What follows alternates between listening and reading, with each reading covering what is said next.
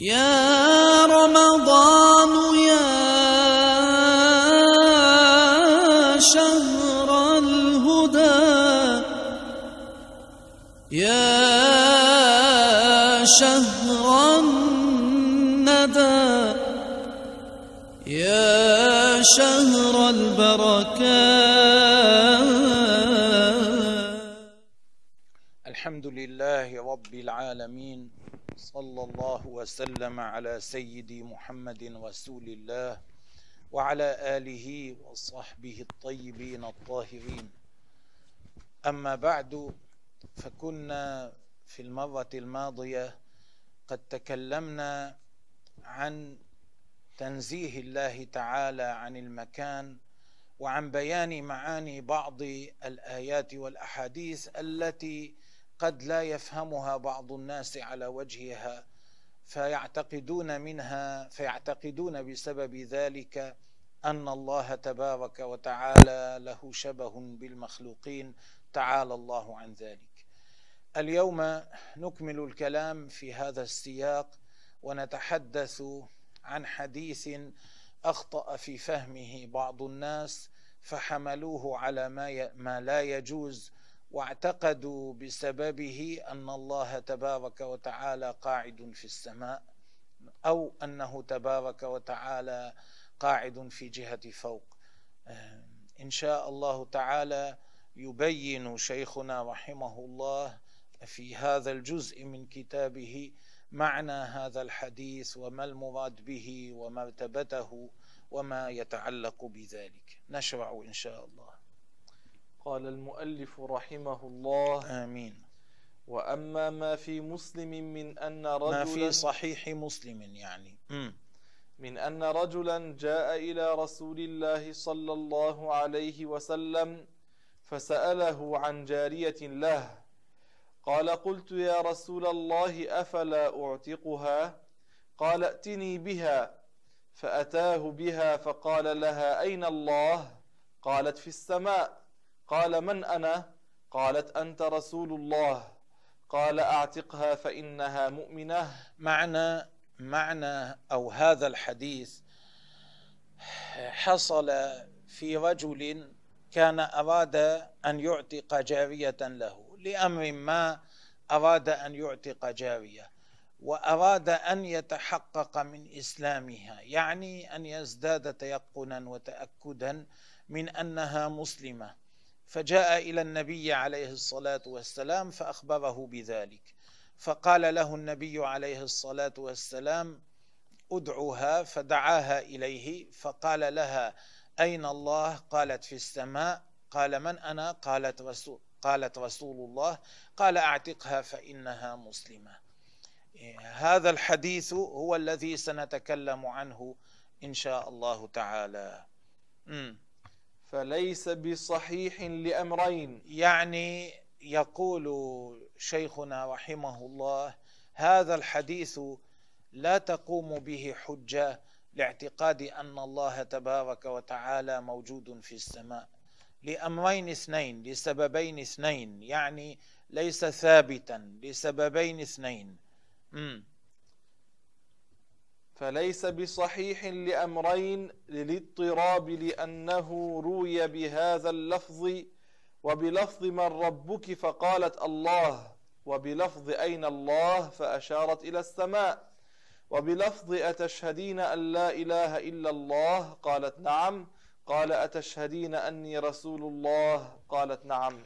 هذا الحديث يحكم عليه بأنه غير ثابت على ما ذهب إليه شيخنا رحمة الله عليه لأمرين اثنين.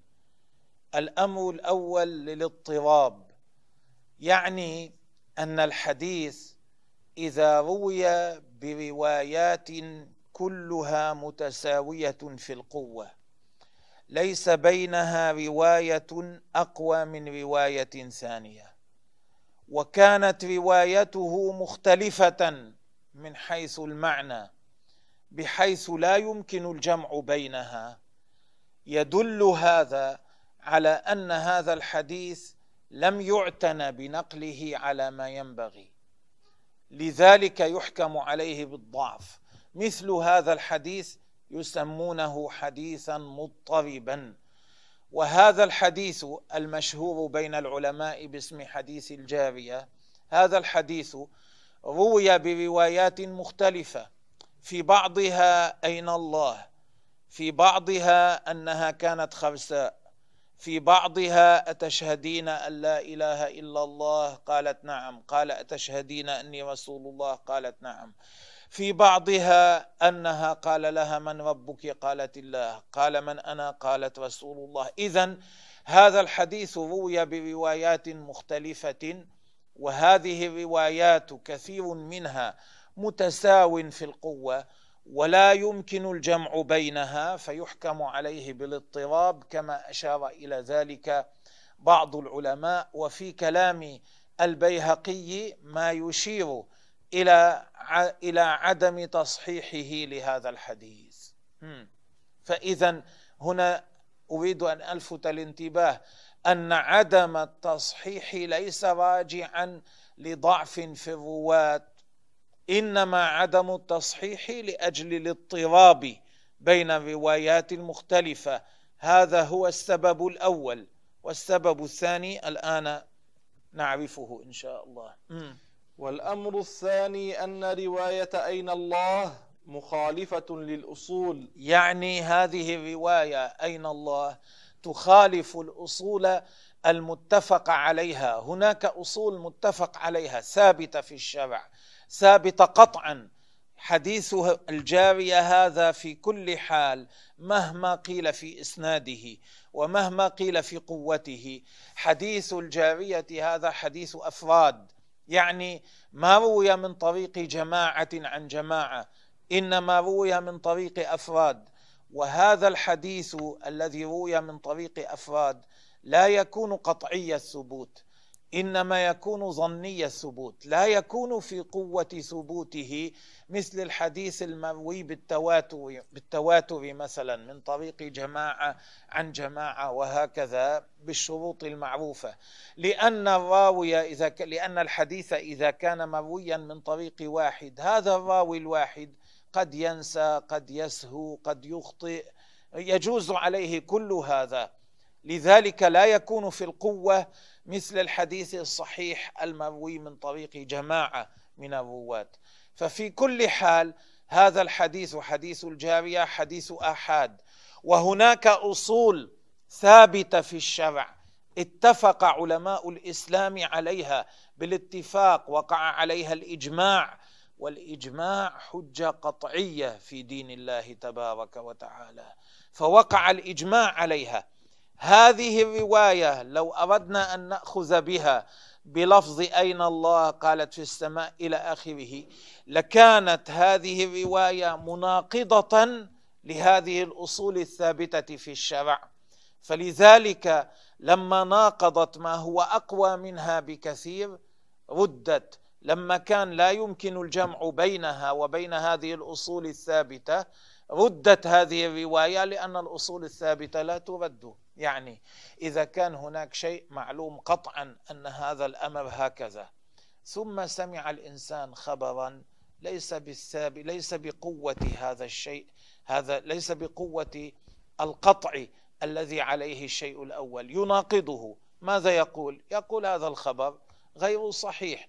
خمسون إنسانا ثقة أخبروك أن زيدا قاعد في الغرفة. ثم جاء واحد أخبروك عن رؤيا رأوا زيدا قاعدا في الغرفة.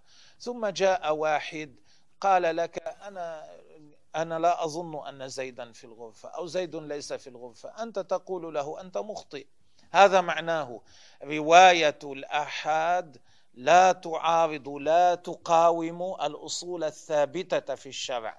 ومن الأصول الثابتة في الشرع المتفق عليها أن الدخول في الإسلام والشهادة أن الدخول في الإسلام هو بلفظ أشهد أن لا إله إلا الله وأشهد أن محمدا رسول الله.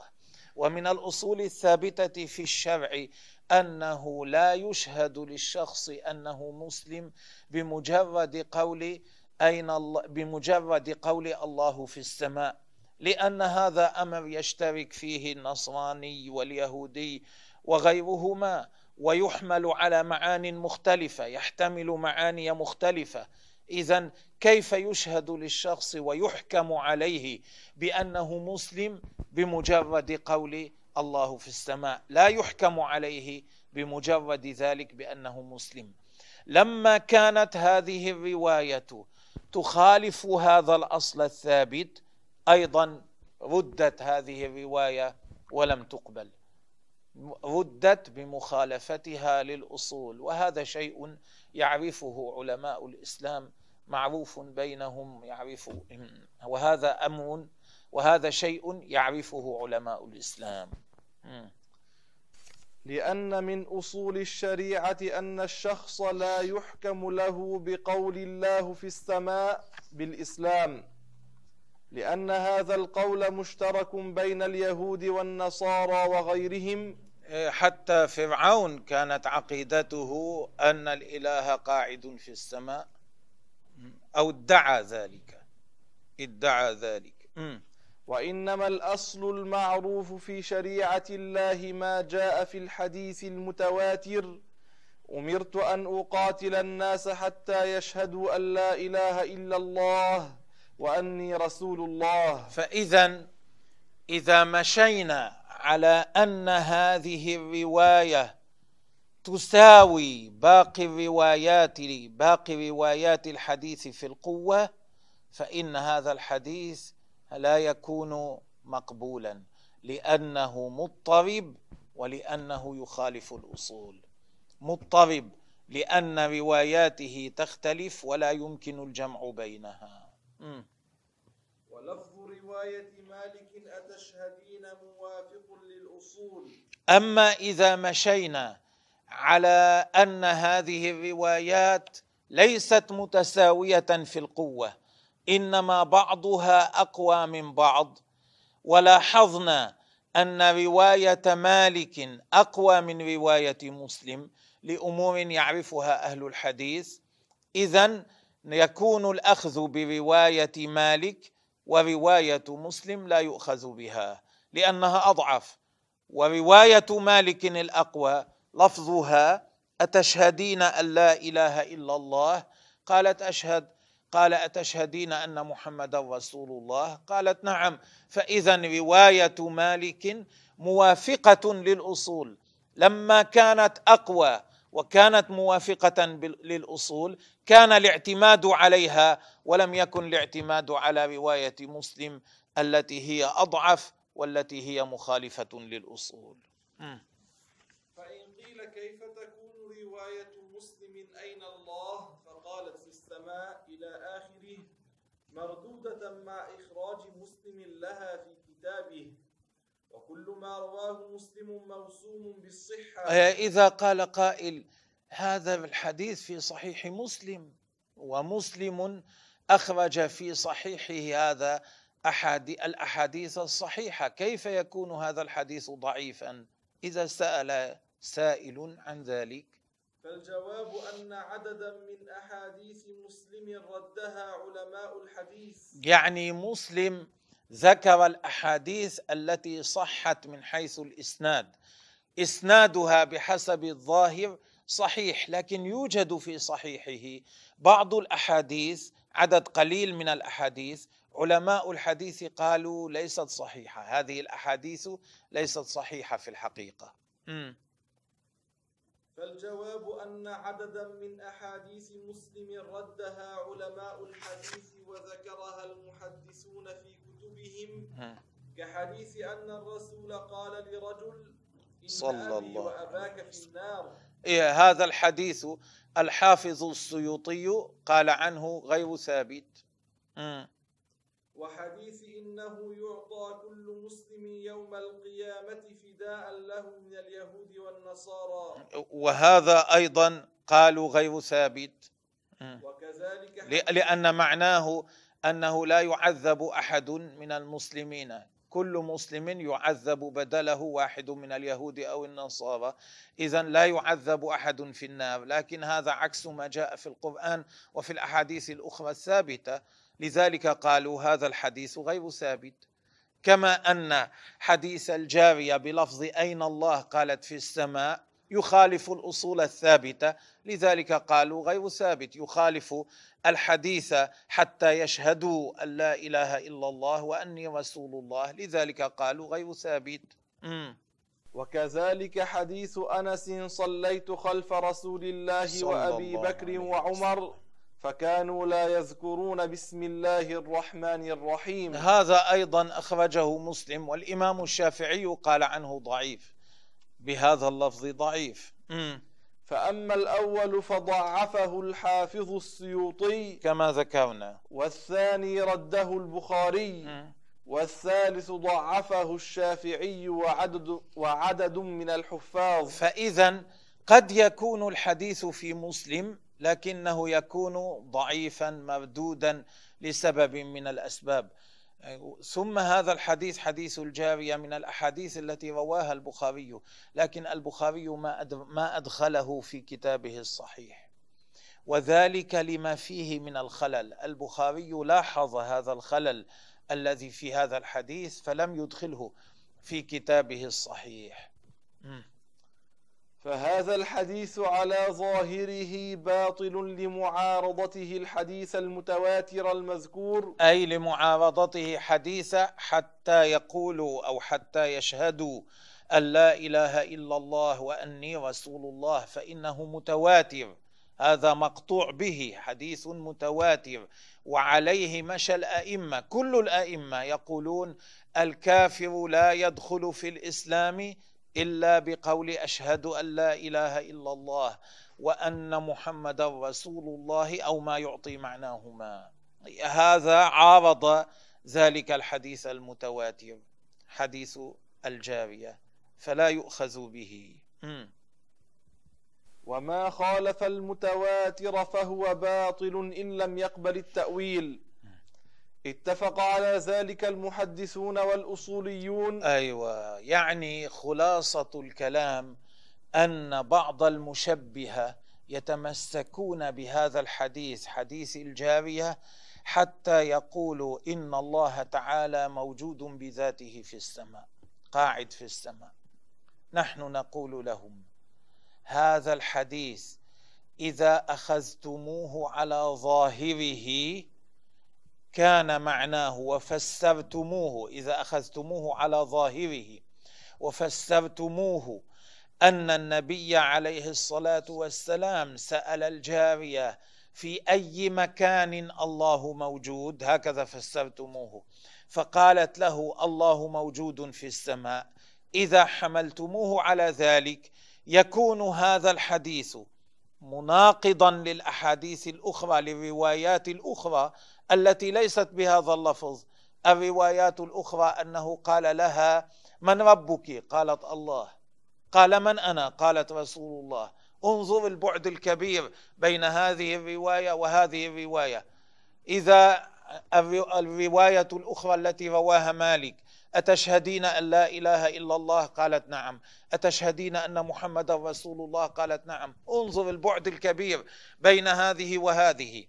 إذا أردتم أن تتمسكوا بأخذ هذا الحديث على ظاهره وتفسيره بأن النبي سأل عليه الصلاة والسلام سأل الجارية عن مكان الله الذي هو موجود فيه وأن النبي عليه الصلاة والسلام أجابها بأن الله قاعد في السماء. فقد جعلتم الروايات متضاربة متناقضة. وهذا معناه أن الحديث مضطرب. وهذا معناه أن الحديث غير صحيح فكيف تحتجون به؟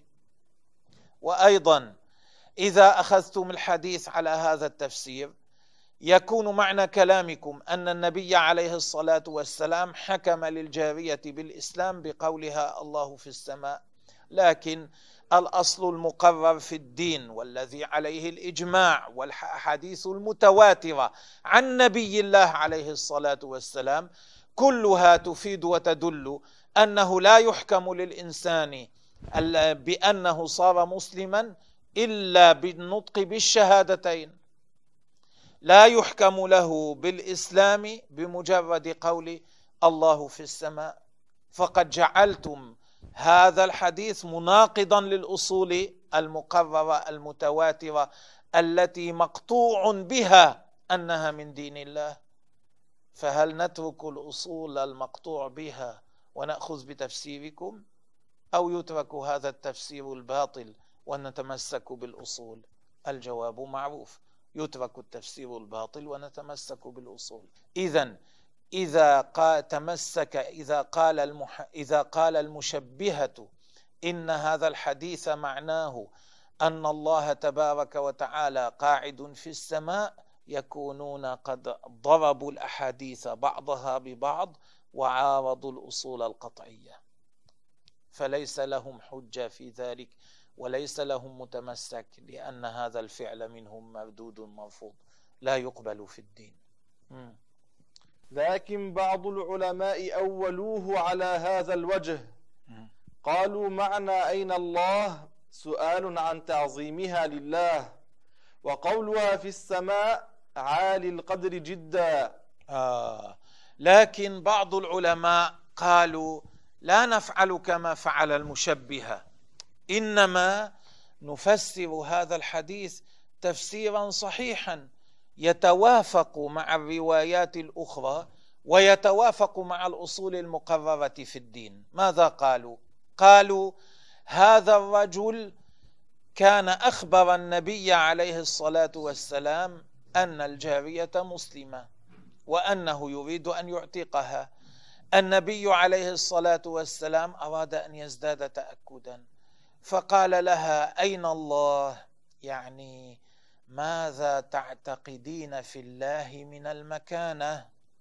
أين العرب في لغتهم الأصلية التي نحن بعيدون عنها كثيرا في أيامنا؟ في لغتهم الأصلية العرب يتكلمون بهذا يقولون أين فلان؟ معناه ما هي مرتبته. بل حتى في اللغة العامية نحن في أيامنا نتكلم بهذا. نقول وين فلان هالأيام؟ لا نقصد في أي مكان هو إنما نريد ما حاله ما شأنه. وما يشبه ذلك من العبارات التي لا أريد التوسع بها فيها الآن. فاذا العرب يقولون أين فلان بمعنى ما هي مرتبته؟ فقال النبي أين الله؟ ماذا تعتقدين في الله من المكانة؟ ماذا تعتقدين في الله من المرتبة؟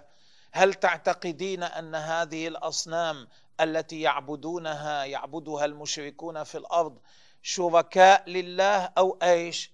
فقالت في السماء يعني أعلى من كل شيء قدرا. الله تبارك وتعالى أعلى من كل شيء قدرا. والعرب تقول ذلك. آه، فلان في السماء أي عالي القدر. آه، بعض العامة في بلادنا يقولون فلان باللوج. ولا يقصدون أنه قاعد فوق. يقصدون أن حاله عالية. فإذا قالت الجارية الله في السماء أي أعلى من كل شيء قدرا. إذا فسرنا قال هؤلاء العلماء إذا فسرنا الحديث بهذا التفسير الذي توافق عليه لغة العرب ويوافق العقيدة يصير هذا التفسير للحديث موافقا للروايات الأخرى. لكن الراوي عبر بلفظ من عنده. وأما المعنى فهو موافق للروايات الأخرى. وإذا كان موافقا للروايات الأخرى قبلناه ولم يعد فيه معارضة ولا عاد مخالفا للأصول. فعلى هذا الوجه أولوه وقبلوه. أما أخذه على ظاهره من أن الله ساكن السماء فهو باطل مردود لما تقرر في علم مصطلح الحديث أن ما خالف المتواتر باطل إن لم يقبل التأويل. لأن تفسيره كما قال المشبه بأن الله قاعد فوق يخالف الحديث المتواتر. وما خالف الحديث المتواتر مردود لأن المتواتر قطعا صحيح. إذا كل ما خالفه غير صحيح. فإن ظاهره أن الكافر إذا قال الله في السماء يحكم له بالإيمان. يعني خلاصة الكلام خلاصة الكلام في هذا على حسب ما قرره شيخنا رحمه الله. أن بعض العلماء قالوا يجوز أن نجمع بين الأحاديث يصح أن نجمع بينها. كيف؟ نفسر حديث أين الله بأنه سؤال عن المكانة وقولها في السماء أنه أعلى من كل شيء قدرا. الشاعر قال أين الثريا وأين الثرى وأين معاوي وأين علي؟ معناه ما رتبة معاوية وما رتبة علي ولم يكن يقصد أن أين يقعد معاوية وأين يقعد علي. وكذلك بعض الصحابة قال بلغنا السماء مجدنا وسناؤنا ولا يقصد أنه صار قاعدا في السماء إنما أنه أعلم بلغ مرتبة عالية. قالوا نستطيع أن نجمع بين الأحاديث. هذه الرواية التي رواها مسلم نفسرها بأن النبي سألها عن المكانة ماذا تعتقدين في الله من الرتبة؟ فقالت أعلى من كل شيء قدرا.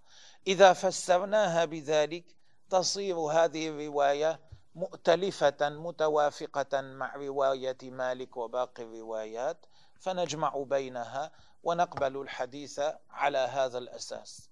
هذا مسلك. مسلك ثان قال بعض العلماء يمكن الترجيح بين الروايات. يعني هذه الروايات ليست متساوية في القوة قوتها مختلفة. فرواية مالك التي هي بلفظ أتشهدين أن لا إله إلا الله؟ قالت نعم. أتشهدين أني رسول الله؟ قالت نعم. أقوى من رواية مسلم. فتترك رواية مسلم ويؤخذ برواية مالك لأنه لا يمكن الجمع بينها. فتؤخذ بالرواية الأقوى. وتترك رواية الأضعف وهذا ظاهر. المسلك الثالث أنه لا يمكن الجمع وأن الروايات متساوية في القوة.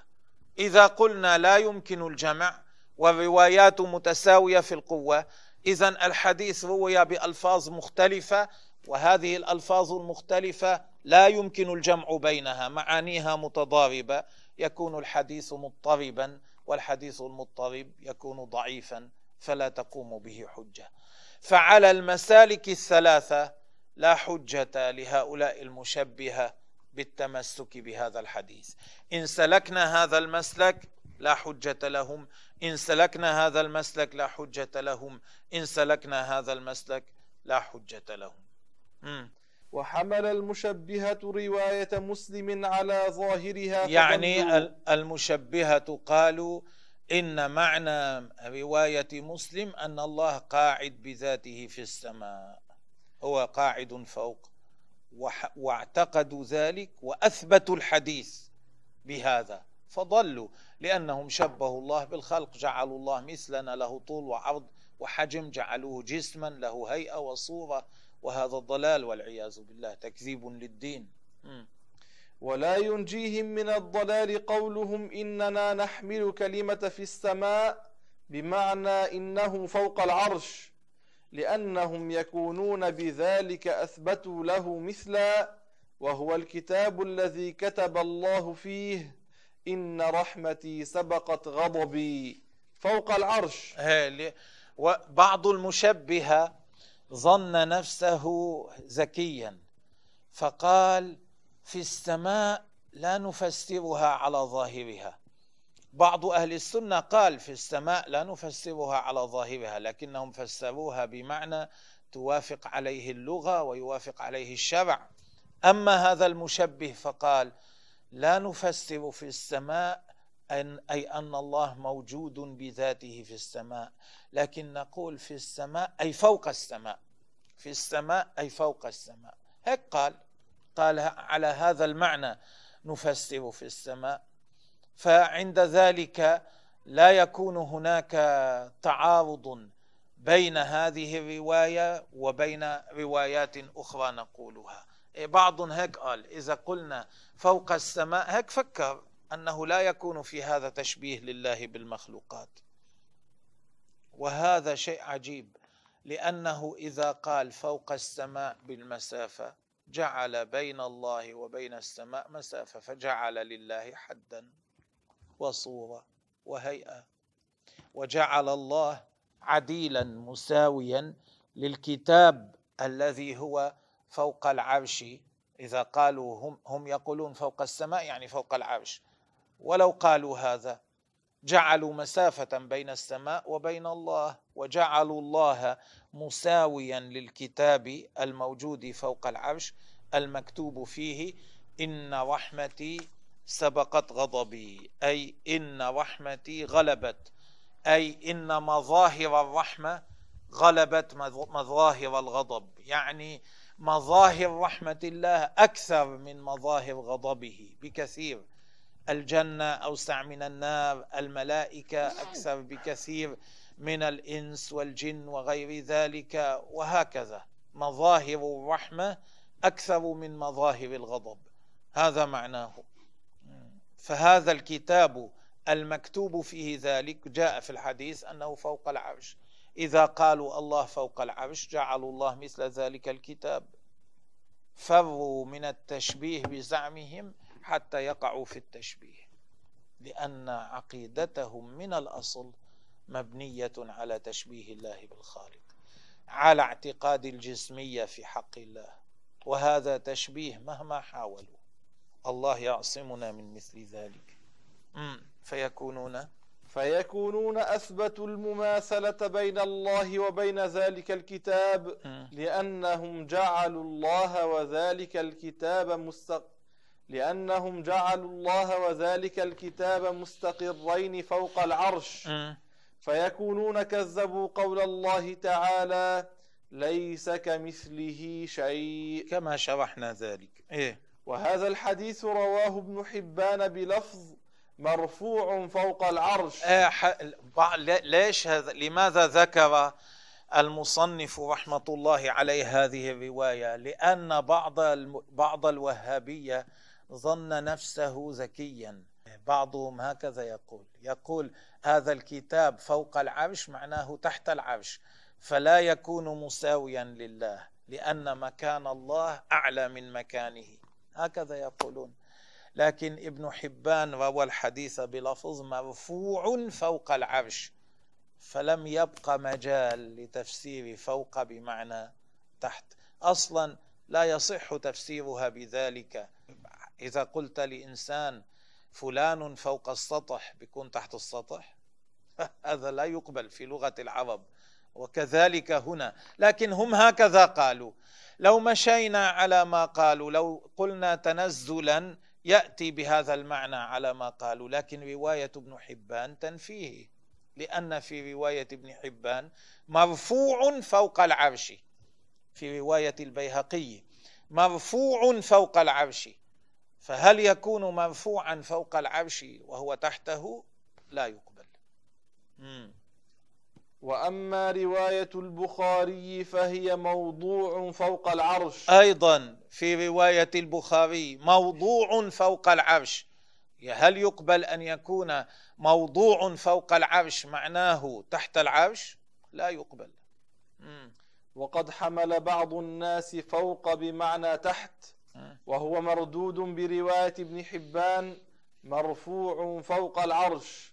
فإنه لا يصح تأويل فوق فيه بتحت. ثم على اعتقاد هذا يلزم ثم. نعم. ثم على اعتقادهم هذا يلزم أن يكون الله محاذيا للعرش. ثم على اعتقادهم أن الله قاعد بذاته فوق العرش. يلزم أن يكون الله بحذاء العرش إما ملاصق له أو فوقه لكن بحذائه.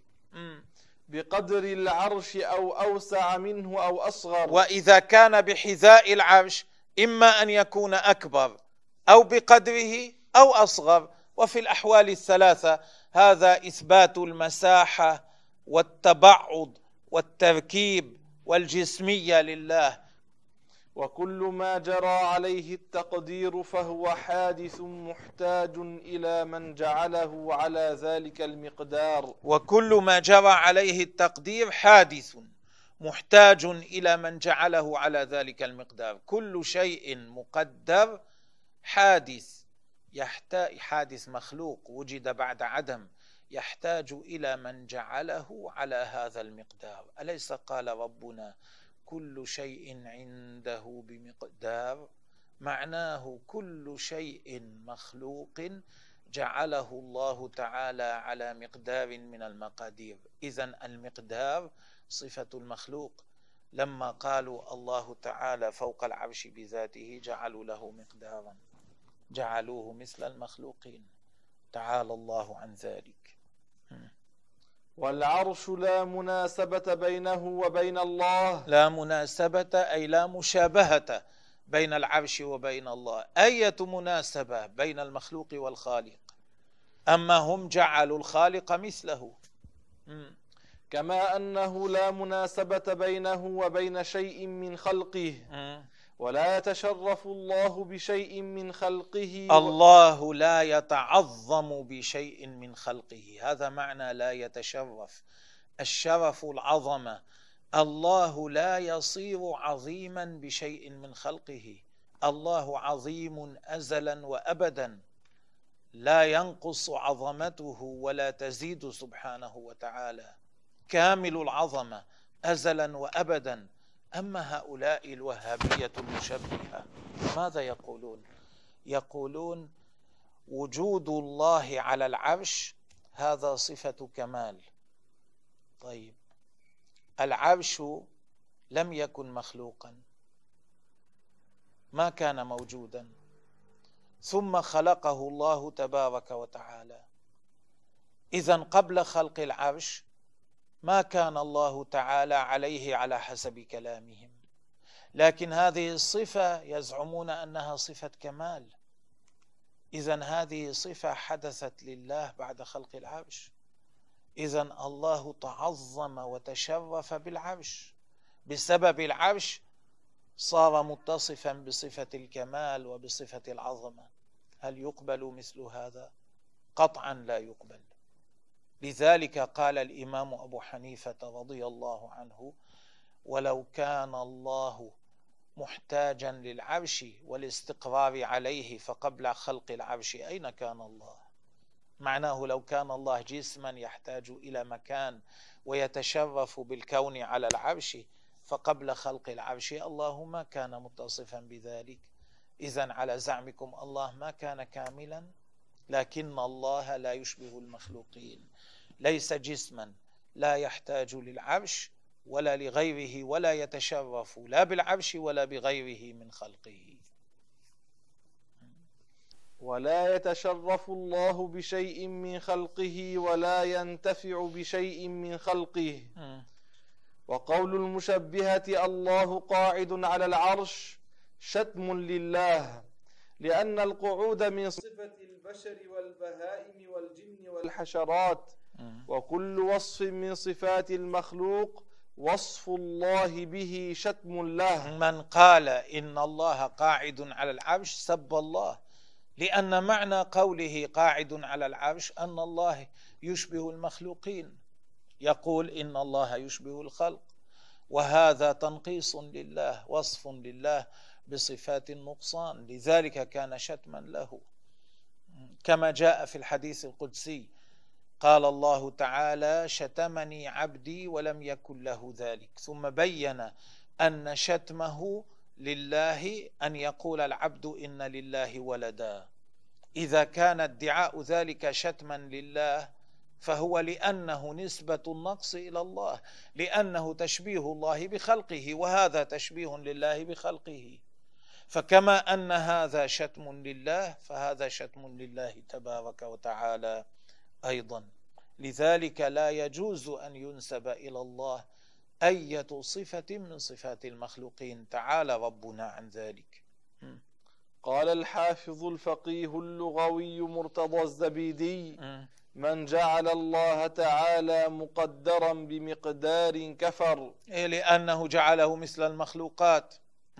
أي لأنه جعله ذا كمية وحجم والحجم والكمية والحجم والكمية من موجبات الحدوث. لأنه يكون ادعى أن الله له حجم والحجم والكمية تدل على أن المتصف بهما مخلوق حادث وجد بعد عدم. م. وهل عرفنا أن الشمس حادثة مخلوقة من جهة العقل؟ إلا لأن لها حجما. كيف عرفنا أن الشمس مخلوقة؟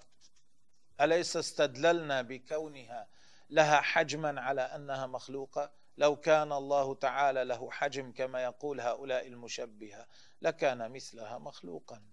تعالى الله عن ذلك. م. ولو كان لله تعالى حجم لكان مثلا للشمس في الحجمية. ولو كان كذلك ما كان يستحق الألوهية. فلو طالب هؤلاء المشبهة عابد الشمس بدليل عقلي على استحقاق الله الألوهية وعدم استحقاق الشمس الألوهية لم يكن عندهم دليل. إيه، لو أن عابد الشمس قال لهؤلاء المشبهة لماذا تريدون مني أن أترك ديني وأدخل في دينكم؟ أنا أعبد الشمس وهذا جسم عظيم منير كل أحد يحس بنفعه بنفعه للإنسان بنفعه للتربة بنفعه للهواء وغير ذلك. لماذا تريدون أن أترك عبادة معبودي عبادة الشمس حتى أدخل في دينكم؟ ماذا يقول له المجسم؟ يقول له اترك عبادة الشمس حتى تعبد هذا الجسم الذي نحن نتخيل أنه قاعد فوق العرش. يقول لهم عابد الشمس هذا جسم وهذا جسم. معبودي الشمس كل أحد يحس بنفعه. معبودكم ما أحد رآه ولا أحد أحس بنفعه. لماذا أترك عبادة الشمس حتى أعبد معبودكم؟ بأي شيء يجيبونه. ما عندهم جواب لأن معبودهم جسم وحجم يتخيلونه كما أن الشمس جسم وحجم. إيش يقولون له؟ لا تسجدوا للشمس ولا للقمر. يقول أنا لا أؤمن بكتابكم. أعطوني دليلا يدل على أن هذا ثابت صحيح. ماذا يقولون له؟ ما عندهم دليل.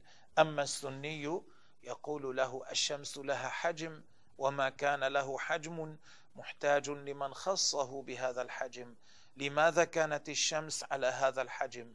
لماذا كانت مستديرة؟ لم تكن مربعة. لماذا كانت حارة؟ لم تكن باردة. لماذا كانت الشمس على الصفات التي هي عليها؟ ليست هي خصت نفسها بهذه الصفات. اذا هي محتاجة لمن خصها بذلك. وهذا الذي خصها بذلك لا يشبهها. لأنه لو كان يشبهها لكان محتاجا مثلها وهذا هو معبودنا العالم بكل شيء القادر على كل شيء. ماذا يقول عابد الشمس؟ ما عنده كلام. ينقطع. السني يقيم الحجة على عابد الشمس. أما الوهابي عاجز عن إقامة الحجة حتى على عابد الشمس. نعوذ بالله من الضلال. وغاية ما يستطيعون أن يقولوا قال الله تعالى الله خالق كل شيء. فإن قالوا ذلك لعابد الشمس يقول لهم عابد الشمس أنا لا أؤمن بكتابكم. أعطوني دليلا عقليا على أن الشمس لا تستحق الألوهية. فهنا ينقطعون. ينقطعون أي يسكتون من غير أن يكون لهم حجة. هذا معنى ينقطعون لا يجدون حجة. م. فلا يوجد فوق العرش شيء حي يسكنه. لا يوجد ساكن فوق العرش مستقر هناك لا يوجد. إنما يوجد الكتاب المكتوب فيه إن رحمتي سبقت غضبي. هذا الذي يوجد فوق العرش.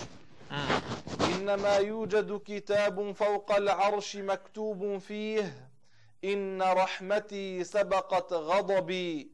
أي أن مظاهر الرحمة أكثر من مظاهر الغضب. مظاهر الرحمة يعني الأشياء التي خلقها الله مما فيه رحمة للناس. أكثر من مظاهر الغضب أكثر مما خلقه الله تعالى مما فيه عقوبة.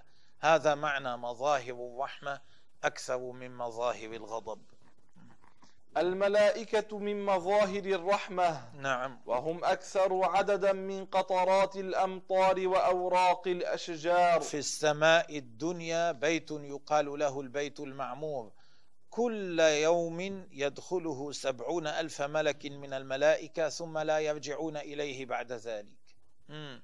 والجنة من مظاهر الرحمة وهي أكبر من جهنم بآلاف المرات. نعم.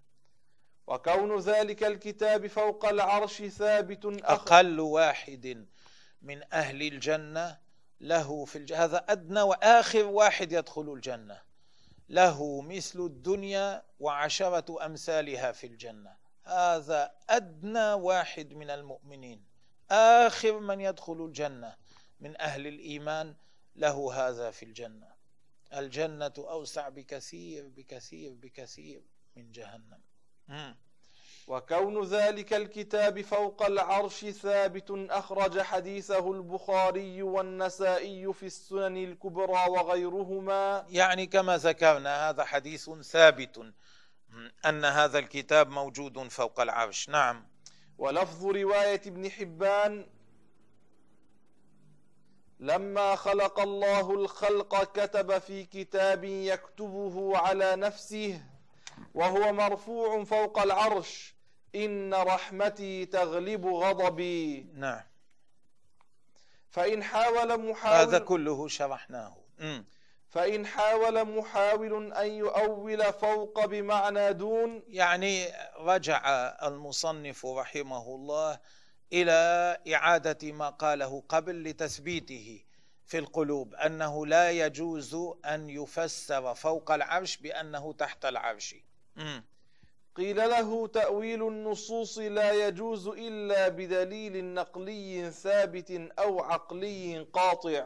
إذا أردت أن تقول أيها المشبه فوق العرش معناه تحت العرش أنت تحتاج إلى دليل لذلك لأن النص ما جاء في الكتاب أو في السنة يحمل على ظاهره إلا أن يقوم دليل يدل على خلاف ذلك وإلا لولا ذلك كان كل واحد بيفسر مثل ما بده يفسر كما يشاء على ما يهوى وهذا لا يستقيم. كان واحد قال الصلاة ليس معنى هذه الصلاة التي تعرفونها يا مسلمون الصلاة المذكورة في القرآن والحديث لا الصلاة معناها أن يقوم الإنسان أن يقول الإنسان في هذه الأوقات الشهادتين ويدعو الله.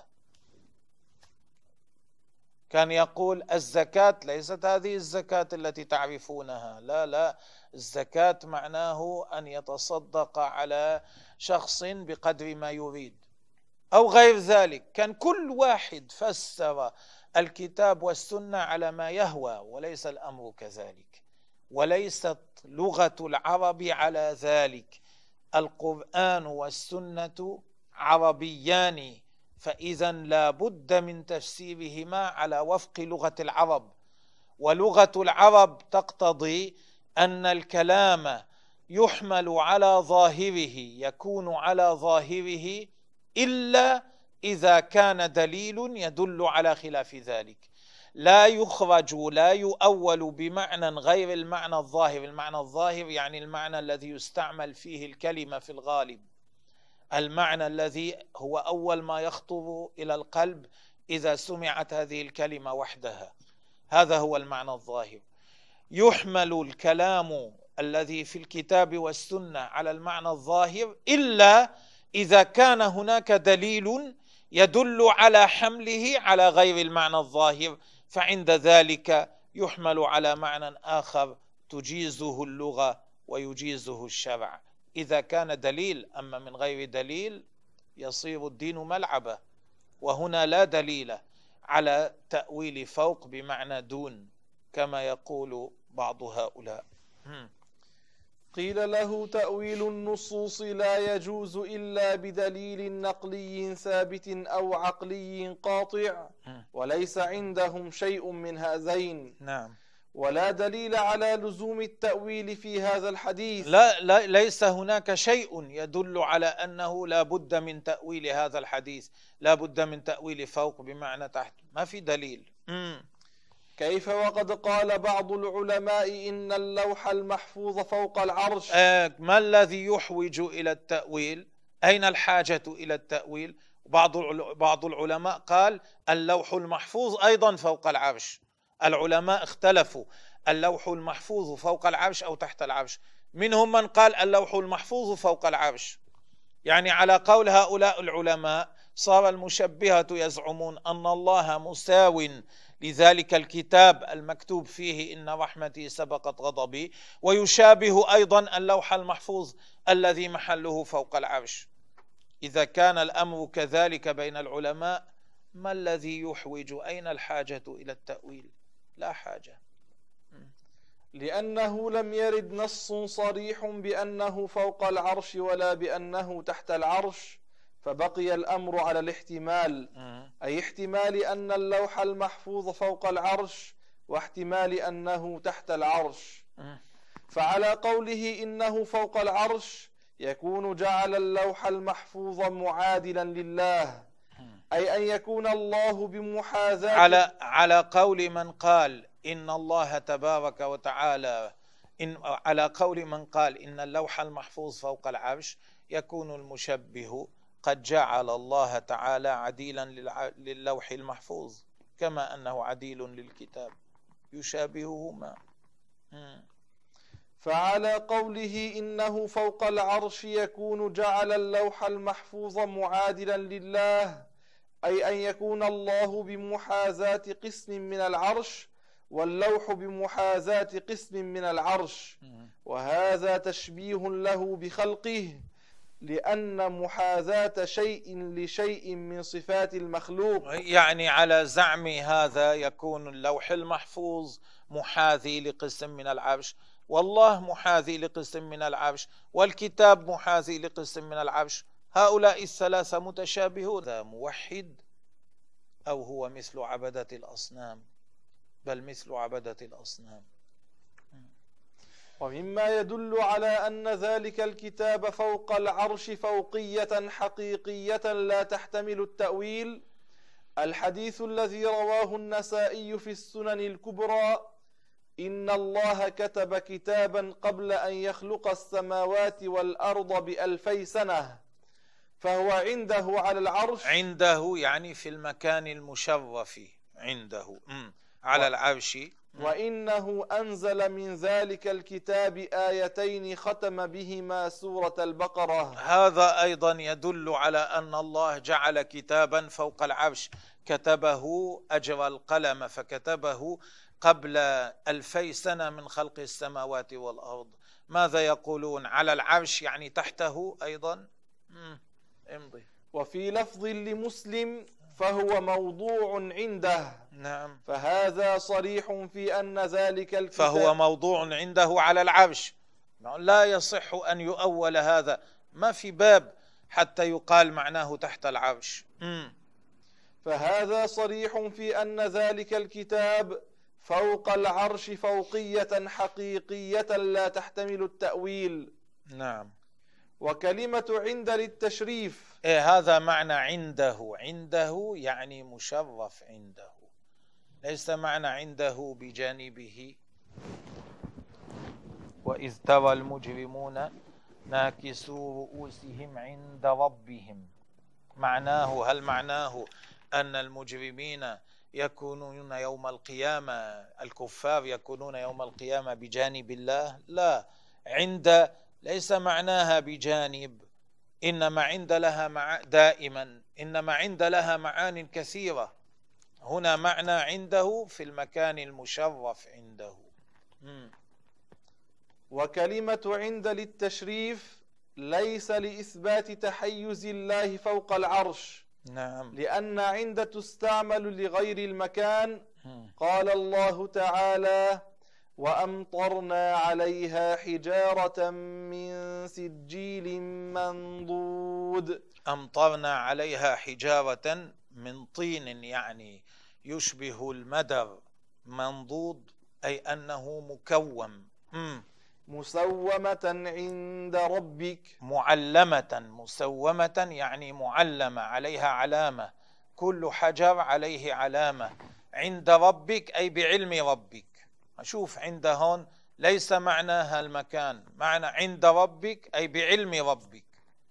ليس دائما عند معناها المكان والحيز والقرب بالمسافة. لا.